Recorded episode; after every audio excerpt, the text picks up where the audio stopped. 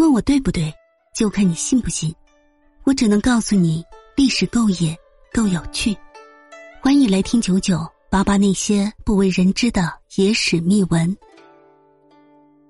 听过袁阔成评书的朋友们都可以知道，赵云是被评书艺术非常推崇的武将。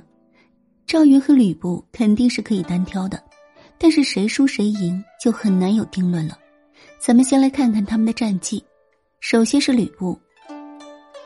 第一，袁术派纪灵率领三万铁甲军攻打刘备的小沛，铁甲骑兵的战斗力是非常强的。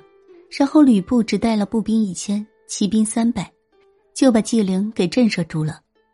颜良文丑是袁绍手下大将，纪灵也是袁术手下猛将，战斗力不容小觑。第二，吕布投奔袁绍时被派去攻打张燕。带领数十骑兵冲入张燕三万大军，结果杀得张燕望风而逃。能和他的战绩相比的，估计只有张文远的八百铁骑了。吕布战斗力不可谓不强，但是人品确实值得诟病，太见利忘义了，让人很不喜欢。接下来我们说说赵云。第一，首当其冲的当然是长坂坡的七进七出救阿斗，虽说有曹操放水的成分，但在几十万大军中。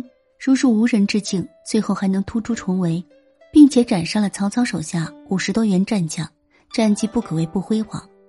第二，赵子龙神剑退吴兵，诸葛亮南屏山借东风被赵云接走之后，丁胜虚风驾船来追，赵云搭弓射箭，一箭把吴军船帆的绳索给射断了。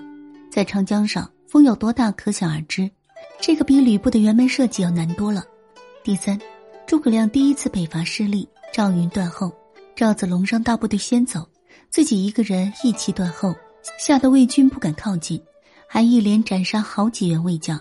但是赵云一生被刘备当做贴身护卫，很少有独自领兵的机会，所以赵云是一个完美将才，却难当帅才。不过单挑吕布，我们认为也是可以一战，至少不用三打一。